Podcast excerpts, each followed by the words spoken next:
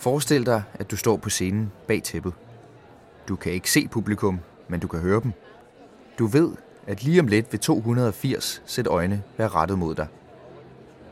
De næste to timer er din opgave at skubbe til publikums følelser og få dem til at tænke sig om. Du ved, at du kan gøre det ved at få dem til at grine, men du kan også gøre det ved at få dem til at græde. Forud for premieren går månedsvis af forberedelser, hvor du sammen med andre skuespillere og instruktør har finpudset dit skuespil ned til mindste detalje. I det her afsnit af Kulissen skal vi både i garderoben, forbi instruktørens kontor og ned i scenografien på Skala. Vi skal høre, hvorfor man spiller skuespil, hvordan man skaber en karakter, og hvad man i det hele taget skal deroppe i det skarpe lys. Hvad er det for en mærkelig stilling, du indtager i samfundet?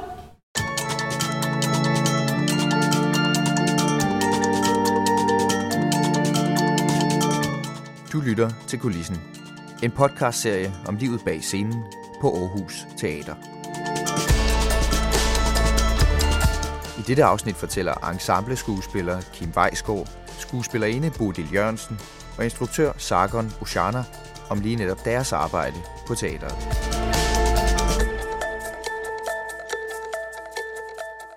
Herregarderoben på Aarhus Teater, den ligger op på tredje etage, og den består af ni forskellige omklædningsrum med forskellig kapacitet, hvor hver plads har et lille spejl omgivet af lys.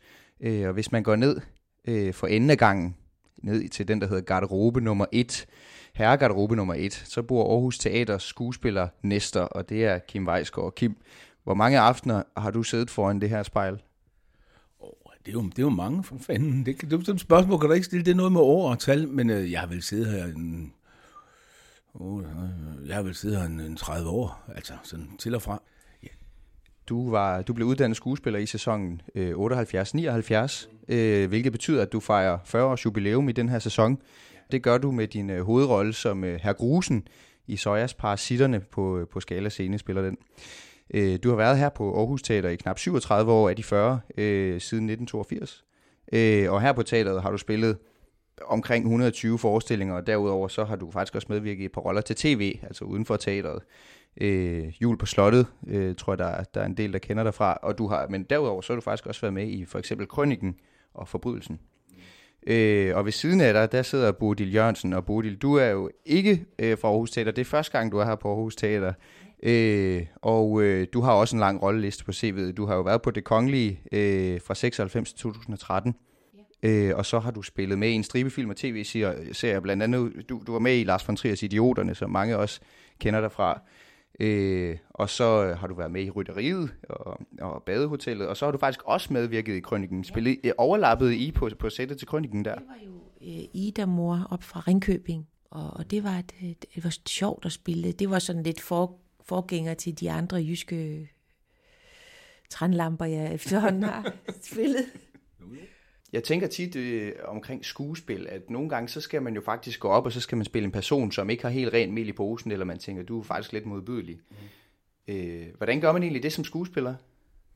Jamen altså, jeg synes jo, det er de sjoveste roller. Det er dem, der ikke er helt rene i kanten. Fordi de, de, de, har, de har i hvert fald et budskab med sig, altså, som jeg altid har sagt det før. Jeg har aldrig været typen, der har fået lov at spille de der smukke, høje, flotte elskerroller. Ikke at jeg... Pff, ja, du ikke er det. Nej, nej, det er da rigtig muligt, tak. nej, nej, det jeg tænker på, det er bare, at de er som regel altid lidt kedelige. Og, og i den her, vi laver nu, Ole, ja. Altså, det, vi ved jo ikke, det har jeg tit tænkt på, hvordan havde de det, da jeg var unge, ikke? Hun siger på et tidspunkt, du var jo... Ja. Der, der var du smuk, og du var dejlig, og du synes jeg var smuk, og sådan noget. Ja. Men jeg tror simpelthen, det er som ikke... Og du ikke, kunne snakke. Jeg kunne snakke, ja. Altså, så der har været et eller andet engang. Ja. Men det er bare... Hverdagen og livet, ja. Og det der med til dagen og vejen. Altså, de har skulle klare sig på en eller anden måde, ja. Også økonomisk. For ja. Der har han altså fundet nogle metoder. Øh, og det, øh, ja, øh, ja det... Det, det sker jo selv i de bedste familier. Jo, så ja. Bliver det en vane.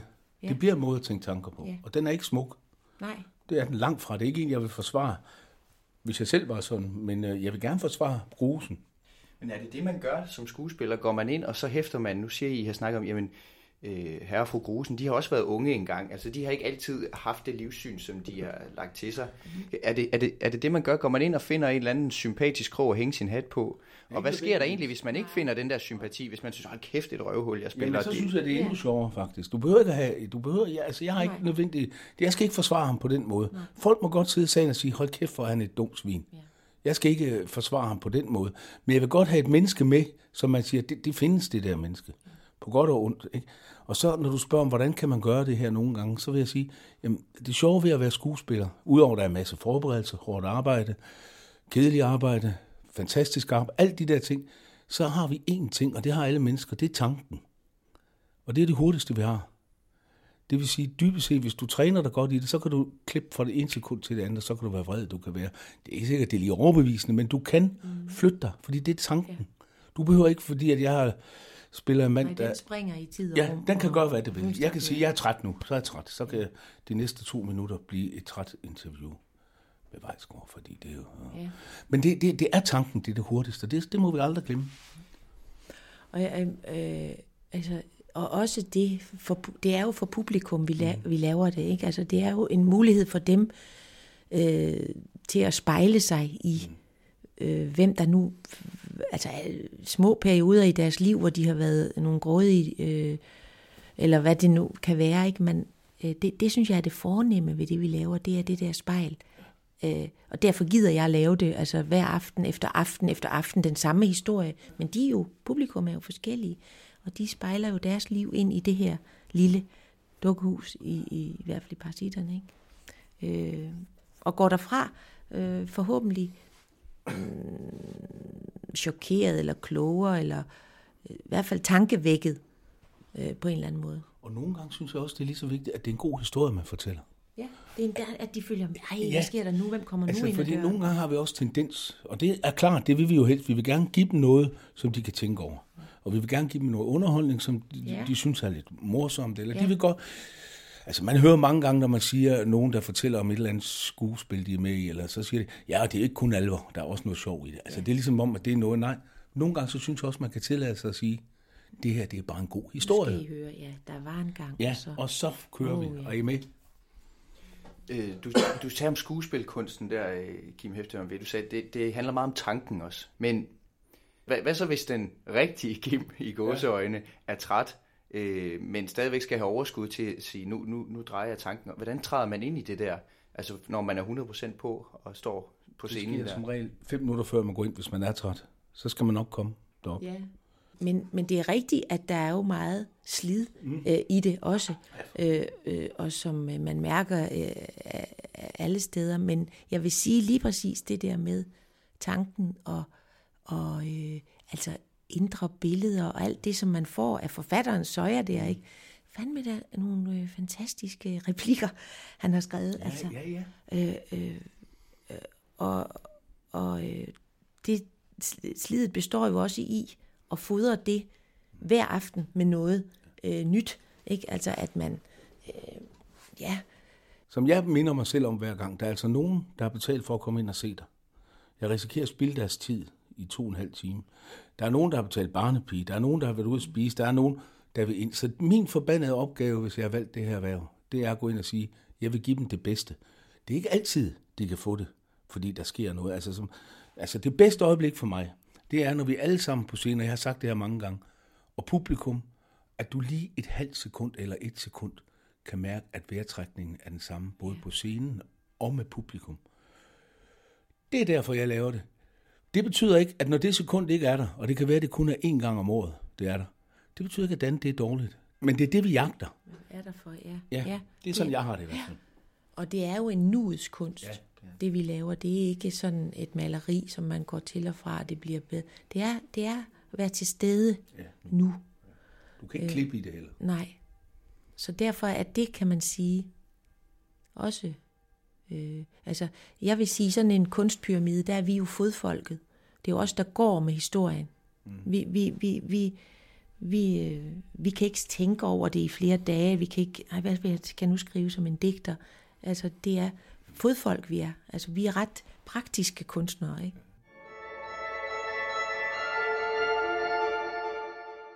Jeg kunne godt tænke mig at spole spole øh, rigtig, rigtig langt tilbage faktisk, øh, og så gå lidt øh, konkret til værks, for jeg tror også, der vil være øh, lyttere, som øh, undrer sig over, hvordan er processen egentlig om, omkring at bygge en karakter op. Øh, hvor lang tid forinden bliver du spurgt, om du har lyst til at spille Herr Grusen? Jamen, det, det, det er meget forskelligt, fordi der er forskellen på Bodil og, og, og mig her.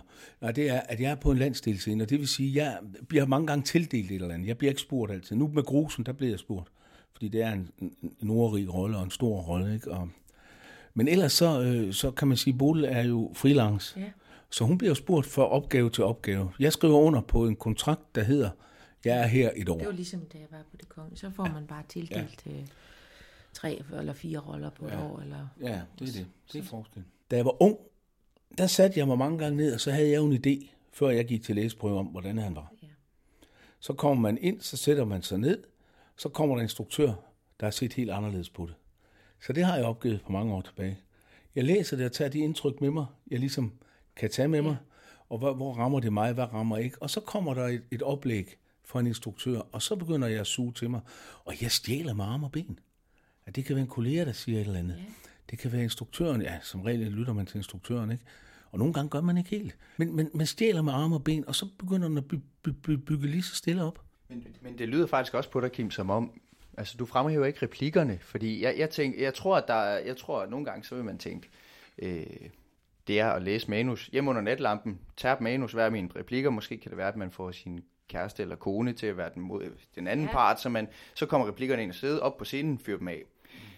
Hvad er skuespil mere end replikkerne? Jamen det, det, undskyld, jeg skal nu få lommebog, men jeg vil bare sige, det, det, det, hænger, det hænger mere sammen, fordi det her, det var så starten, hvor du flere dem. Det er klart, der er et benhårdt arbejde, at sætte sig ned. Nogen er hurtige til det, nogen har en bestemt måde at lære replikker på. Jeg er langsom, så jeg sidder på min flade røv, som jeg altid siger, og der bliver jeg siddende indtil jeg kan dem, og så kan jeg få nogen til at høre mig alt efter, hvad det er, og så få lov at afprøve det på, på, på, på scenen. Så, så, så, så det, det er et dobbeltarbejde. Så kan du gå til prøve og sige, nu kan jeg ordene. Nu er, nu, er, nu er jeg godt kørende. Yeah. Så kommer instruktøren med en tanke, så lige pludselig så skulle du både have en ny tanke og ordene. Det kan det ikke i starten. Så i starten, der var jeg i hvert fald sådan, jeg kunne blive helt vred på mig selv, indtil jeg fandt ud af, det kan du ikke. Tag et skridt ad gangen, det skal nok komme. Så det er nok det, jeg har lært mest ved at have været skuespiller i fyrre år. Det har is i maven sige, nå, men det, det er jo ikke unormalt det her. Så en gang imellem kan du stadigvæk blive rystet. Så det er en længere proces, altså. Mm. Og det er også øh, rigtigt, at man kan ikke bare lære replikkerne og så sige replikkerne. Men øh, vi har jo også en trang til at skabe en, noget, som, som folk kan spejle sig i. Altså, mm. vi, vi vil jo også nå publikum, og hvis vi bare stiller os op og siger replikkerne, så det vil jo ikke, det vil jo ikke. Vi vil jo gerne have det til at ligne, ligesom da vi legede cowboy-indianere som børn, eller ja. balletdansere, eller så vi vil jo så meget som muligt øh, være, eller ligne, eller... forestille os, fantasere, alt, fantasere, alt muligt, alt muligt. Al, al, al, og det skulle al, være yber, det skulle ja. han med line. Altså. Det skulle det, og vi har lige set det, og vi har der, ja, ja. drømmen. Ja, drømmen, ja. ja. Jeg har nogle gange selv haft mareridt om, at jeg skulle op og levere et eller andet, ja.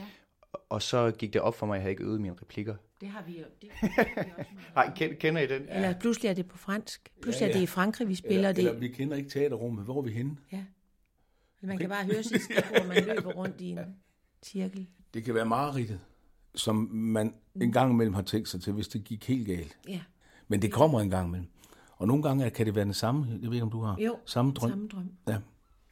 Men det, jeg tror, at det også er med, ja, det der, at, at stå helt nø, nøgen foran, altså ikke at have noget som helst øh, at give. For det er jo meget at give, at det vi laver, altså, og det er skrækkeligt, altså det er forfærdeligt. Altså, det, det, ligger, hvad, det ligger dybt. Hvad er det ikke meget rigtigt, Kim? Det er tilbagevendende meget rigtigt. Åh, det er længe siden faktisk. Altså jeg kan ikke, men jeg har den der med, at man, at jeg ikke kan finde rundt på teateret, eller eller jeg kommer ind i en dekoration. Du har aldrig set den. Jeg har aldrig set den før. Altså. Sådan ja. ja. Har du en Bodil, eller hvad? Det er en tilbagevendende... Det er den der med, at det så pludselig er på et andet sprog, og, og jeg får bare manuskriptet ude, og jeg hører folk, og så skal jeg pludselig oversætte til, til et andet sprog. Altså. Skal vi ikke øh, prøve at gå ned i scenografien på Skala, som du forhåbentlig kan genkende, Kim? Det håber jeg, så tager jeg hjem igen. og så se, og så se hvor, hvor det er, I gør det, nemlig aften efter aften, lige for tiden i, i Parasitterne. Øh, jeg tænker, vi mødes dernede, fordi jeg går lige over og taler med Sargon, som er instruktør på Parasitterne, om øh, hvad han synes om skuespil. Og så mødes vi nede i øh, scenografien nede på Skala. Tak. Sargon, øh, jeg har lige forladt Kim og Bodil øh, for en kort bemærkning, fordi jeg skulle herover på dit øh, kontor. Øh, og det skal jeg, fordi du har arbejdet med dem begge to som instruktør på øh, Parasitterne. Øh, du er selv uddannet skuespiller fra Skuespillerskolen i Aarhus, og så er du sidenhen uddannet instruktør yeah. fra instruktøruddannelsen øh, i København. Senest så har du så lavet øh, Parasitterne på Skala Scene, og som, som jo kører nu. Hvordan kan du, nu når du er både uddannet øh, skuespiller og øh, instruktør, hvordan kan du så bruge den der erfaring som skuespiller, når du, øh, når du arbejder som instruktør også? Jamen, øh, godt spørgsmål. Hvis jeg skal komme med et k- konkret eksempel på det, så som instruktør kigger man jo ofte på et værk med de store buer, øhm, altså kigger på det som en vision og et overblik i et helikopterblik. Og skuespillerens vej ind i det er jo mere de små buer eller de mellembuer, som handler om relationen til det menneske, de står og spiller overfor, eller relationen til publikum. Og jeg tror altid, at instruktører forholder sig til det på den ene eller måde, uanset hvor man er uddannet fra. Jeg kender jo ikke til, hvordan andre gør. Men det, jeg kan mærke, at jeg nogle gange kan gå ind og, og gøre, fordi jeg kommer fra samme baggrund, det er, at jeg kan nogle gange se, hvis de kæmper med et eller andet, så ved jeg ligesom, hvad for nogle knapper, jeg kan skrue på og hjælpe med at ligesom i talesætte, fordi deres vej ind i det er noget andet end det, som er instruktøren, der ser. For blikket, der ser, er ikke det samme som øhm, skuespilleren, der gør. Det er ligesom to forskellige metoder. Og hvordan, hvordan arbejder man så rundt om det? Fordi, øh, nu er jeg ikke ekspert, men kan man ikke godt netop, som når du er uddannet begge dele, lade sig friste til det der, der hedder at spille for? Hvor instruktøren går ind og viser, hvordan han tænker, det skal altså gå ind og blive egentlig mere end selve instruktørarbejde på den måde. Jo, og jeg tror i virkeligheden ikke, det er så farligt, det der med at spille for. Øhm, Men jeg gør det faktisk ikke så meget, fordi da jeg gik på øh, instruktøruddannelsen, fordi jeg havde en bevidsthed om, at jeg var uddannet skuespiller før det, så ville jeg gerne igennem alt det der andet, altså udenom det, der hed spil for, og den metode, jeg ligesom fik, og alt det, man også lærer på en instruktionsuddannelse, er også at vække skuespillerens underbevidste inde i værket, så man ikke selv går op og spiller for, fordi så er de i gang med at lave noget koreografi i virkeligheden, og det taber alle parter ved. Så jeg kan jo være fristet til det, og jeg bruger det i nødstilfælde, hvis det simpelthen handler om, jamen det er vigtigt for mig, at når du siger det der, så står du der, for du står i et bestemt lys, eller der er noget musik i, og timing i, at du gør det lige præcis sådan her, som jeg forestiller mig. Men jeg tror simpelthen, jeg vil tabe, hvis det var en grundlæggende værktøj, jeg bruger over skuespilleren, så det gør jeg faktisk ikke, medmindre det er helt nødvendigt. Og der, hvor jeg oplever det, går galt i gåsetegne for mig, det er, hvis jeg prøver at tvinge en vision ned over skuespilleren. Fordi de er ikke inde i mit hoved. De vil aldrig kunne kravle ind i min tankegang og, og, og se tingene, som det er. Nu er du jo en slags øh, all-round teatermand. så, så derfor så er du måske også manden til at besvare et, et ret essentielt spørgsmål for skuespilkunsten i det hele taget. Hvorfor er det, at vi spiller skuespil? For mig handler det meget om, at, at jeg tror, at det, som scenekunsten kan, og skuespilleren kan, det er jo netop at tage os væk fra den virkelighed, som vi befinder os i. Og det kan vi jo også gøre med Netflix, eller det kan vi gøre med en artikel. Men der, hvor forskellen er, det er, at når jeg træder ind i et teaterrum, så ved jeg aldrig rigtigt, altså, hvad det er for et, et rum, jeg træder ind i. Øhm, Hvis du går ind i en lufthavn, eller hvis du går ind i en banegård, eller ja, jeg ved ikke, en restaurant, så er der et eller andet i, i det offentlige rum, der gør, at du opfører dig på en særlig måde, eller hvis du går ind i en bus. Og det er jo fordi livet er designet til, at vi som mennesker accepterer nogle øh, præmisser i det her liv, nogle regler og restriktioner. Det er på en måde ophævet i teateret. Jeg kan faktisk skabe et univers. Ikke kun et visuelt, men noget, man mærker, et menneske, man møder, et rum, jeg træder ind i, som er noget, jeg ikke i min vildeste fantasi havde forestillet mig. Og den modulering af virkelighed, synes jeg, er enormt spændende, fordi for mig er det selve kimen til at sige, øh, hej menneske, du behøver ikke at opleve verden på det her måde. Der er nogen, der har fået fortalt dig, at verden ser sådan her ud, og du har accepteret det. Men sådan her kan verden også se ud. Jeg tror, det er det, som scenerummet, det, det forvandlende scenerum kan. Det er så bare selve teateret i sig selv. For mig er skuespillere nogle af de modigste, modigste mennesker, fordi de netop stiller deres krop og deres stemme og deres personlighed til rådighed for den konstruktion, eller hvad man skal sige. Og så gør de det ægte. De giver dig en mulighed for at opleve noget enormt ekstremt foran dig selv, og det kan jo vække helt psykosomatisk nogle emotioner hos den, der beskuer det. Og det er for mig noget enormt stærkt, fordi det oplever man jo i gåsetegn kun privat, når man har sin, sin daglige liv, og når man oplever nogle ekstremiteter, som døden eller livets øh, fødsel osv. Men de her ekstremiteter får vi ikke mulighed for ellers, ud over de tragedier, der ligesom sker i vores liv. Eller... Så det er ligesom en måde at opleve de her momenter, som findes i vores liv, men som er gratis, fordi de sker ikke for dig. Det er ikke din tragedie, men du kan opleve den foran dig. På den måde bliver det en vindue ind til en verden, som er sådan helt lukket normal. En kliché i skuespil, øh, det er jo, hvis, hvis, hvis man hører nogen, øh, hvis man hører instruktør sige til en skuespiller, jeg tror ikke på dig, jeg kan ikke mærke dig. Mm. Altså det er jo, uh, det er det, så ved man, den er helt gal, ikke? Jeg tænker, det handler vel egentlig også på en eller anden måde om, om troværdighed, det der med, jeg kan ikke mærke dig, jeg tror ikke på dig. Altså hvad mener man egentlig, når man siger det, fordi... I virkeligheden, så, så tror man jo aldrig på det. Man ved jo godt, man er i teateret samtidig, men, men derfor så skal det alligevel gradbøjes over til, at man alligevel spiller med troværdighed. Øh, hvordan hænger det sammen? Giver det, giver det mening? Ja, det giver helt vildt mening. Øh, jeg tror også, det er det værste at få at vide som skuespiller, det er, jeg kan ikke mærke dig, fordi det, det er virkelig, man gør det jo for at mærke, eller man gør det jo for, at andre skal kunne mærke det dernede. Så jeg tror, det er det hårdeste at få at vide, og jeg tror, jeg vil aldrig lade en skuespiller hænge ved at sige, jeg kan ikke mærke dig, og så ikke give et eller andet retningslinje for, hvad gør vi så herfra?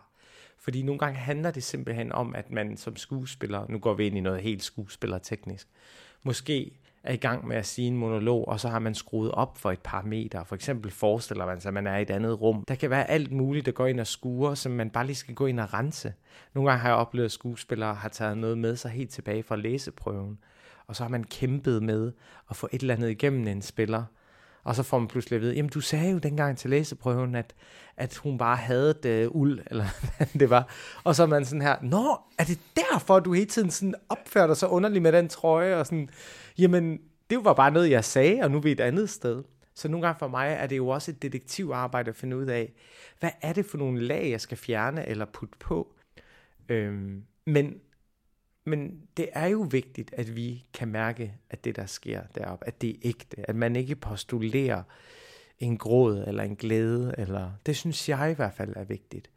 Og det var også det, som var udfordringen ved at gå på en teaterskole. Fordi du, du går igennem en uddannelse, hvor du virkelig skal lære noget, der er enormt teknisk avanceret. Alt fra sprog, sang, stemmeføring... Øhm tekst og kommaer og tryk og Shakespeare-vers og jamper og alt muligt. Og du skal ind og se ud, som om det er det letteste på scenen og glemme alt det. Så det er jo, på den ene fod står det jo noget enormt krævende teknisk, og den anden fod noget enormt organisk. Og det var jo den sværeste dans. Det er jo ikke ligesom på film, hvor du skal gå ind, og så skal du skabe momentet et enkelt øjeblik. Altså der, hvor helvede er jo gentagelsens kunst, at du skal kunne gøre det hver aften. Sargon, jeg vil sige tusind, tusind tak for snakken, øh, og så vil jeg rende tilbage til øh, Bodil og Kim, som står nede i dukkehuset nede på Skala. Men øh, god arbejdslyst, og tak fordi I må kigge forbi. Tak skal du have, du var hilse.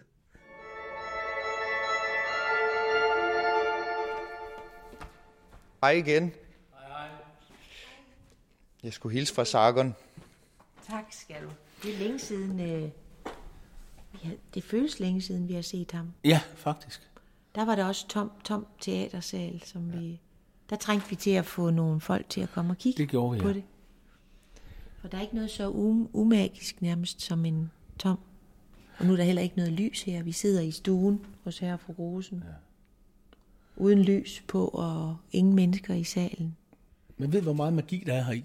Men ja, det kan ja. også være ensomt. Ja. Så ensomt. Ja. Alt udspiller sig her, ikke? Og så kan væggene jo vælte. Ja. Så folk får et sus og et chok derude. Man kan sige, man er i et lukket hus, når de starter, ikke? Ja. Og lige pludselig, så kan der en væg gå ned, så sidder der måske i stuen, og så, ja. Ja. Så åbner det sig hen ad vejen, så man kommer ind i huset. Ej, det er, jeg synes, det er stadig altså, ja, det er det. Rigtig fint, når man ser folk. Og hvad er deres reaktion? Ja. Ja. På en premiereaften, hvordan har man det så i, i maven, når man kan høre den der sniksnakken, forventningen stiger derude i salen? Jeg, jeg elsker det der øjeblik, hvor folk myldrer ind, og de taler om, hvad de har fået at spise, og hvad de skal i morgen. Og, og så bliver det mørkt. Og så går lyset op. Og så at der, sådan, i det øjeblik, det bliver mørkt, så bliver der stille. Og der bliver også stille herom, fordi øh, vi ved jo godt, øh, nu, kan, nu kan historien begynde. Ikke? Men det der, at man så følges ad med publikum ind i et nyt, ind i et andet, en anden historie, ind i et andet univers. Det, det, det øjeblik der, hvor der bliver fuldstændig stille, det synes jeg er fantastisk. Så går lyset op, og så, så starter det. Jo, man kan sige det der med, at de taler, når de kommer ind. Ja. Der er også forskel på de der, jeg lige vil sige, folkene publikummer, for det mener jeg ikke, men de er, de skal styres nogle gange. Ja. Ikke? Altså, der, nogle gange så er det svært at få samlet dem til, at, at vi går sammen nu. Fordi så kan den godt være delt lidt op. Og andre gange så er de med fra starten af. Men, men nogle gange så kan man mærke, når den bagerste del, den, den er svær at få helt hernede, ikke? Mm. Og så har man de der muligheder, man kan... Ja, de gode gamle dage, der spillede man helt vildt, ikke? Indtil man fandt ud af, at det kunne ikke betale sig. Det kunne bare betale sig at spille videre lige stille og roligt, og så lokke dem herned til en, ikke? Så der er mange ting, men det er publikum er jo... Jamen, ellers var vi her jo heller ikke. Nej, det skal være sådan et... Det er, sådan, det er jo et, et, et afbræk fra den virkelige verden. De, de kommer ind i sådan en... Det er jo en eventyrverden, vi mm. gerne skulle repræsentere, ikke? Og de tager et afbræk fra, fra virkeligheden derude for at komme ind. Så øh, det kræver lidt. Og hvordan er det egentlig, det der med, hvis man kan mærke, at salen ikke er med, eller man kan mærke, hvordan, hvordan, hvordan påvirker det en som spiller? Mm. Fordi man tænker, nu, nu står vi lige og giver den skalle heroppe, og så, yeah. så kan man mærke, at, at energien den forsvinder ud i rummet, i stedet for at gå i, gå yeah. i kredsløb. Hvordan føles det som spiller? Fordi jeg ved godt, man er professionel, men samtidig så er man også lidt sårbar, som man står der. Yeah. Jeg tror ikke, publikum ved, hvor meget vi i virkeligheden kan mærke. Nej. Altså, vi kan se, når en tager en, en karamel op og begynder at pakke ud, eller... Der ringer der en mobiltelefon, eller vi, vi det er jo vi er jo meget, er det ikke rigtigt, Kim? Jo, altså, jeg er helt med. Jeg er og hosten og altså. Ja, og nogle vi, dage er de slet ikke til at have mere at gøre, vel? Nej. Og vi vi det jeg tror ikke folk ved hvor, fordi man er også vant til at sidde foran fjernsynet og ja. men men vi ser alt, altså vi, vi man oplever alt. Og hører og hører alt. Hører alt. Der, der er jo også forskel på publikum alt efter selvfølgelig hvad det er for en forestilling man spiller. Mm. Ja. Kim, jeg ved i hvert fald, du har spillet rigtig mange familieforestillinger, men du har selvfølgelig også spillet Shakespeare og Holberg. Ja, øh, altså, du har også spillet den, den anden ende, eller hvad vi ja. skal kalde det. Øh, hvad, hvad er forskellen på også det arbejde, man har med de der forskellige roller? Øh, om, det er jo ikke fordi, altså det tragiske og det komiske kan jo altid spille sammen på en eller anden måde, men samtidig så er der også stor forskel på, øh, ja. hvordan man sammensætter sine karakterer. Men det, det hele handler kun om en ting, det er alvoren. Alvoren i humoren, alvoren i, i tragedien. Mm. Fordi humor har en kæmpe alvor i sig. Den har så bare nogle typer, der er lidt anderledes. Men hvis du ikke tager den alvorligt, så, så er det lige meget, så, så, så er det ikke engang sikkert, at de gider at løfte på smilebånd. Hvis de ikke forstår figuren, yeah. hvis de ikke forstår fru Grusen for eksempel, hvis de ikke går med hende, og det gør de jo, så er det ligegyldigt. Hvis de ikke tror på, at den figur kunne være et eller andet sted. Jeg siger ikke, at det er en normal figur. Nej, nej, hun findes. Hun ja. findes. Ja. Og den alvor i at gå ind og, og forsvare den figur. Når jeg, ja. jeg, jeg kan også bedst lide humor, hvis der er en hund begravet et eller andet ja. sted. Altså, hvis det er bygget på noget... Øh, jeg hørte en eller anden, der sagde, at, at humor, det var tragedie plus tid, eller sådan noget. Tragik plus ja. tid. Ja. Altså, at, at man lige får lov at tænke... Og så griner man, ej, hold nu kæft, altså det er da... Øhm, og det var, det var, det synes jeg, det var en meget sjov måde. Og, og det er jo det, teateret er. Det er jo den glade mund og den triste mund. Det er sådan, teateret er. Men der er nogen, der har en, har en indfaldsvinkel i tankerne på en lidt anden måde. Mm. der elsker. Altså, der er ingen tvivl om, at, at sådan en, som nu skal jeg bruge det lidt eller andet, som hun ikke ved, jeg vil sige, men, men hun har den der, kan se tingene, lige dreje den lige lidt. Også når vi snakker privat. Nå ja, ja. Altså den der, hop, så bliver der en anden situation ud af det, ikke? Og nogle, de er meget sådan konkret, ikke? At du ikke er konkret, nej, men du har sådan en finurlig ja. måde at se ting på, mm. synes jeg. Og det er vidunderligt. Det havde min far som en også. Ja. Altså, jamen, der er mange der, mennesker, det er ikke kun for... Nej, nej, men jeg tænker på, at det, det, ja. det kan jo sagtens være der, jeg har fået... Nå, ja, det, det er faktisk der, lidt der jeg også vil hen, det er, hvor kommer det fra nogle gange? Måske ikke kun humoren, men faktisk også det at være skuespiller. Øh, jeg, jeg, det var faktisk, øh, fordi det, det var så uvandt for, for der, hvor jeg kommer fra, at man valgte den vej. Det, det, det var, altså... Øh, min mormor sagde, og min farmor sagde, at man, når der kom teater eller skuespillere eller gøjlere til byen, skulle man sørge for at tage sit vasketøj ind, for de stjal, og de drak, og de blev skilt, og det, det var forfærdeligt noget. Og min mor sendte mig artikler om Ole Ernst, græder hele tiden, stod der i sådan en stor portræt, portrætinterview, og ja, heldigvis har jeg jo da haft æren og glæden ved at møde ham, og han græd jo ikke hele tiden, og han skulle bare have en øl også en gang imellem, ikke? Men altså, det der, at... Så derfor tog det rigtig lang tid, om, og jeg besluttede mig for det. Jeg, jeg tror, jeg har drømt om det. Øh, I hvert fald noget med ballet måske, eller et eller andet, selvom jeg var platfodet. Øh, men altså, så kom jeg så til Aarhus, og der blev jeg ansat hos en handicappet pige, som var inde og se det her forleden. Faktisk Parasitterne, og jeg var hendes hjælper. Og hun havde noget, der hed Aarhus Krybegangsensemble, og det blev jeg medlem af. Og så lavede vi en forestilling sammen, der hed Cirkus Fantastisk. Og der var jeg, spillede jeg spasser, og jeg gik rundt og tikkede penge hos folk, og folk puttede penge i, for at få dem til at gå væk, ikke? Åh, oh, gå, gå der væk, altså. Og de puttede penge i den der, så pludselig, bum, så jeg ikke spasser mere. Mirakel? Mirakel, dog. Penge, penge kan, kan alt. Nej. Og så ville de jo have pengene tilbage, de her mennesker. Ja, det var Kim, det var... fantastisk. Og så var jeg ellers en cirkusdirektør, der præsenterede hele det her øh, klientel af spassere. Altså, af, det var sådan en freakshow. Den ene kunne ikke bøje sig ned, den anden kunne ikke altså, stå eller gå. Og den der, det som det gjorde ved folk derude, publikum, det tænkte jeg, det her, det vil jeg. Det kan altså noget. Altså, det er en god platform. Jeg vil ikke være politiker, jeg vil ikke være... Men det her, der er en platform her, hvor jeg kan nå nogle mennesker. Så der, der besluttede jeg mig, og så søgte jeg ind. Læste jeg hos Marianne Flor.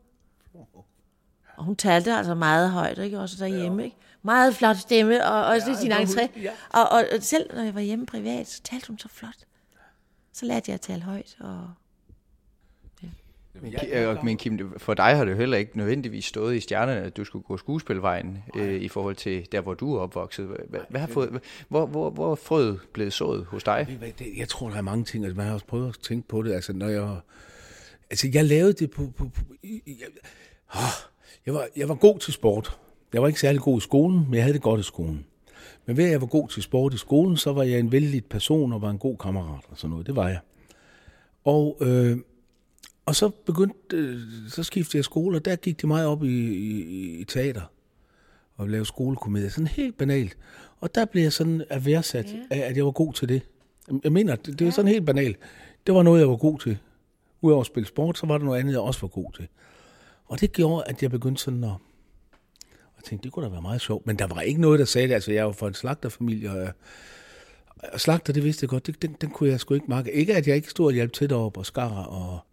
Men der var ingen ballade med, med, med, med mine forældre. De, de sagde, det var, det var... Og min mor gik ovenkøbet til dameforsørens, og der sad hun ved siden af en, der var... kone til formanden på Svalegangen, og så spurgte hun, kan I ikke finde, kan I ikke finde et eller andet yeah. til ham der? Så det fik jeg lov til. Ej, det det, ja, det var det faktisk. Jeg tror lige så meget, at det var noget, man var god til, noget, man blev værdsat, og noget, man kunne lide. Yeah. Og så bliver du set. Det kan godt være, der er et eller andet der også. Det, det kan jeg sgu ikke helt. Altså, som jeg siger til de unge nu, skynd jer at blive bankdirektør og få et gyldent håndtryk. Så, så er jeg klar. Nej, det er en hård branche, vil jeg bare sige. Yeah. Og, og, og det er en hård branche, og man er jo udsat heroppe på scenen. Man, man giver jo meget af sig selv, ikke? Øh, det skal man ligesom til for, for at bygge en, have en forbindelse til publikum. Hvis, hvis, der ikke er, hvis skuespillerne ikke gider selv, så gider publikum jo heller ikke. Men, men hvad er egentlig... Øh, hvorfor gør man det der? Altså, hvorfor stiller man sig selv på den der, ud på det der sårbare sted der, aften efter aften? Jeg tror, det der, at, at det påvirkede folk, altså når vi lavede det her, for eksempel Cirkus Fantastisk, mm. Altså, jeg stiger jo også ud på dem hver evig eneste aften, og er fru Grusen. Og jeg er ikke bange for at møde ligge, eller de kan kigge på mig lige så tosset de vil, ikke? Fordi jeg har en historie, jeg skal fortælle om en lille undertrykt dame, øh, der bor i Villa Vendely. Mm. Øh, og, og så længe, at der er en ild derinde, eller en lyst til at fortælle den historie, så er jeg skuespiller, så vil jeg blive ved med at være det. Øh, og den opstod altså den gang, hvor jeg så folk stå med åben mund og polypper og se det her show, Spassers show der, ikke? Jo, så kan man vel også sige, du gav dem jo noget, som du kunne se, de, de var betaget af, eller, eller ja, optaget af. Eller, optaget af, ja. ja. Det, noget jeg tænker over nogle gange, jeg tænker, hvorfor så er det, vi spiller skuespil? Jeg spiller, men vi spiller, vi spiller alle sammen skuespil hele tiden. Ja. Jeg spiller lidt skuespil over for min kæreste nogle gange, så spiller jeg lidt skuespil over for min chef nogle gange. Få, det gør man jo hele tiden. Det er jo for at få dem med på den historie, som du vil fortælle. Altså, det er sådan lidt rottefingeragtigt. Ja. Vi fløjter herovre, og så kommer alle myldrene, ikke? Og, og vil høre øh, mere. Men hvordan er man så en god skuespiller? Hvad, hvad, er, hvad er en god skuespiller egentlig? Hmm. Altså, det, det er vel en, der... Ja, det ved jeg ikke. Der, der, der forsøger at f- fortælle... det, der nu skal fortælles, og nå folk med det. Mm. Øh, og, øh, og der kan man, ja, der kan, altså der, der, der, der nytter det ikke at være kold, altså man skal have en eller anden form for empati ja. med dem, man skal nå, ikke? At jeg vil gerne nå folk med selv den grusomste historie, ikke? Mm. Det er jo også, øh, pub- at publikum øh, er som, det er en... folkemængde, ikke? En, ma- en masse forskellige mennesker, og pludselig holder de måske op med at holde af en, eller også mm. griner de hver gang, de ser en, og selvom der ikke er, der ikke er noget at grine af, ikke? Altså, øh, og der kan man jo have nok så gode intentioner, mm. hvis de ligesom vil en vej, ikke? Eller gå, gå den vej. Og det siger man jo med, med Dirk Passer, det der ja. Dirk Passer-syndromet, øh, som nogen har spurgt også mig om, er du ikke bange for at komme til at... Så siger jeg, ved du hvad, det siger mere om dig, der spørger. Mm. Altså, øh, fordi der, for det første er der ikke noget syndrom i forhold til Dirk Passer. Han var, han var, hvis ikke man kan se det, at han var den glade mund og den triste mund i en fuldstændig menneske. Øh, ikke? Men man ville gerne sætte ham i, man, man ville gerne pinde ham ned, ikke? Til at være, men han var, han var jo en stor, fantastisk klovn. Jo, og nogle gange... Ja, det, grædende klovn. Ja, det var jo, men jeg, nogle gange så har det også sådan, at man siger, jamen hvad er, hvad er problemet? Ja. Jeg, jeg kan slet ikke se, hvad problemet er. Jo, man kan sige, at problemet kunne være for Dirk Passer, at han ikke fik lov at spille den store, klassiske rolle, fordi det vil publikum ikke give ham lov til. Og hvis han havde behov for det. Men tænk sig at være så stor inden for det felt, han var. Ja. Jeg læste et interview med dig, Bodil, for nylig, hvor du sagde, at din mor hun havde spurgt, da du gerne ville være skuespiller, at hvad, hvad er det, du vil deroppe i det yeah. skarpe lys? Øh, og det er jo rigtigt, hvad, altså det, det er jo ikke, yeah. i det spørgsmål ligger også, det er jo ikke nødvendigvis dejligt at stå i det skarpe lys, øh, men I går alligevel derop. Har, har, har du fundet et godt svar på det? Mm, altså, øh, jeg ved jo også godt, hvorfor min, lige min mor spurgte, altså... Øh, fordi hun kommer fra et sted, hvor man, man skulle ikke øh, tro, man var noget, ikke? Eller man skulle ikke øh, stille sig an, og man skulle ikke skabe sig under nogen som helst omstændigheder. Det er jo meget det, at stille sig an og skabe sig lidt, det, det er teaterets, også noget af teaterets væsen, ikke? Men, men øh, det var godt, hun spurgte mig. Og nu, nu er hun der ikke, så spørger jeg mig selv en gang imellem, hvad er det egentlig, jeg vil? Og det, hvis ikke jeg bliver, det er vigtigt at spørge sig selv om, er jeg det rigtige sted? Er det her det, jeg vil? Er det noget, jeg vil blive ved med? Så, så længe der er noget på spil, og noget, der, der kan fortælle en, en historie, der, der mangler at blive fortalt, så er jeg med. Ikke? Fordi så, så brænder der, så er der stadig nogle gløder tilbage. Og hvad med dig, Kim? Hvad er det, du skal deroppe i det skarpe lys? Jamen, jeg skal bare deroppe og stå, fordi det er dejligt. Nej, det er også hårdt, men det ved jeg ikke andet end, at... at jeg har nævnt det en gang før, sekundet, det er det, jeg jagter hver gang. Og så, ja, og jeg kan godt lide at fortælle historier. Det har jeg altid kunnet. Ja, det kan jeg godt lide. Og så er der jo det der helt særpræget, som man også oplever, som jeg i hvert fald oplever her på den her side, som er noget helt andet, som er magi, eller religiøst, kan man kalde det for. Det var lige før jeg blev det den aften. Det var til premieren på øh, Ulysses for en etage, Niels Helgaard og jeg, og det er lige her på Skala. Og det er slutscenen, og de har været igennem krig og krig og krig og krig, og jeg, hans tjener. Og vi har haft så meget bøvl med at finde ud af, hvordan den skulle slutte. Fordi han har trukket mig igennem alt. Indtil det går op for mig, kan jeg ikke tage min jakke af, min frakke, jeg har sådan en stor frakke af, fordi han ligger sig ned. Og den mand, der måske har behandlet mig dårligt, ham giver jeg en frakke over. Mm. Fordi de har haft så meget yeah, forskellige sammen. Så der bagved ligger der noget helt andet. Og vi elskede den slutscene. Jeg får helt kuldegysninger nu. Nå. Yeah.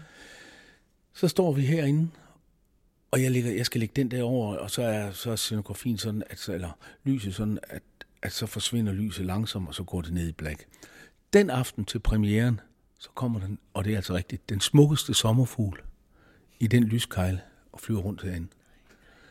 Og jeg tænker, nu ødelægger du min slutscene. Jeg slår dig ihjel. Yeah. Og jeg ved jo, altså når der er dyr på scenen og små børn, yeah. så ved vi, hvor de kigger hen, ikke? Og så lægger jeg det der tæppe over.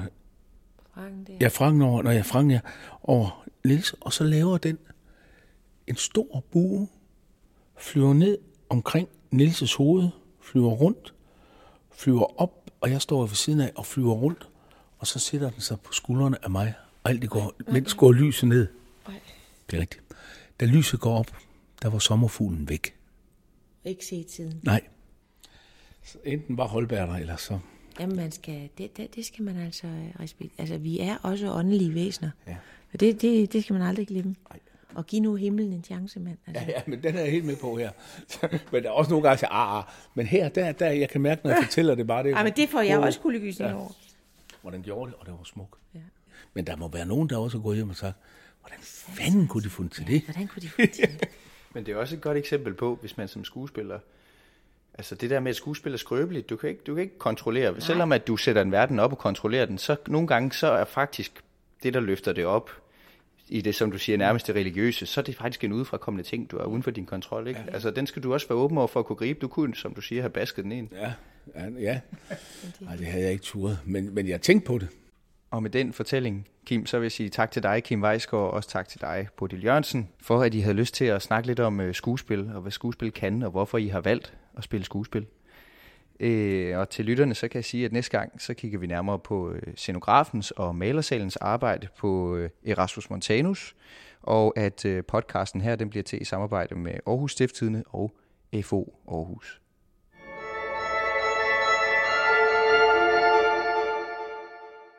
Du har lyttet til Kulissen, en podcastserie om livet bag scenen på Aarhus Teater. Mit navn er Mathias Vissing, og jeg har stået for koncept og tilrettelæggelse. Lyddesignet er skabt af Claus K. Hedegaard og Marie Koldkær Højlund.